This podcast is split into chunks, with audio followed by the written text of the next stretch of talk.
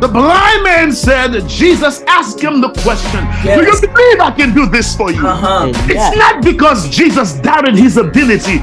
Jesus asked him, Do you believe I can do this for you? Yeah. You look at Jesus, Yes. he said, Yes. Here is what the problem is with a lot of you. You have faith for everybody else but you. I said you have faith for everybody else but you. Yeah. That's good. You believe God for everybody else but you.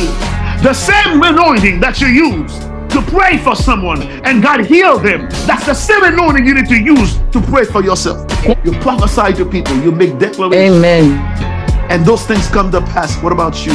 When it comes to your situation, you have no faith for your situation. Hmm. That's why Jesus said, Do you believe I can do this?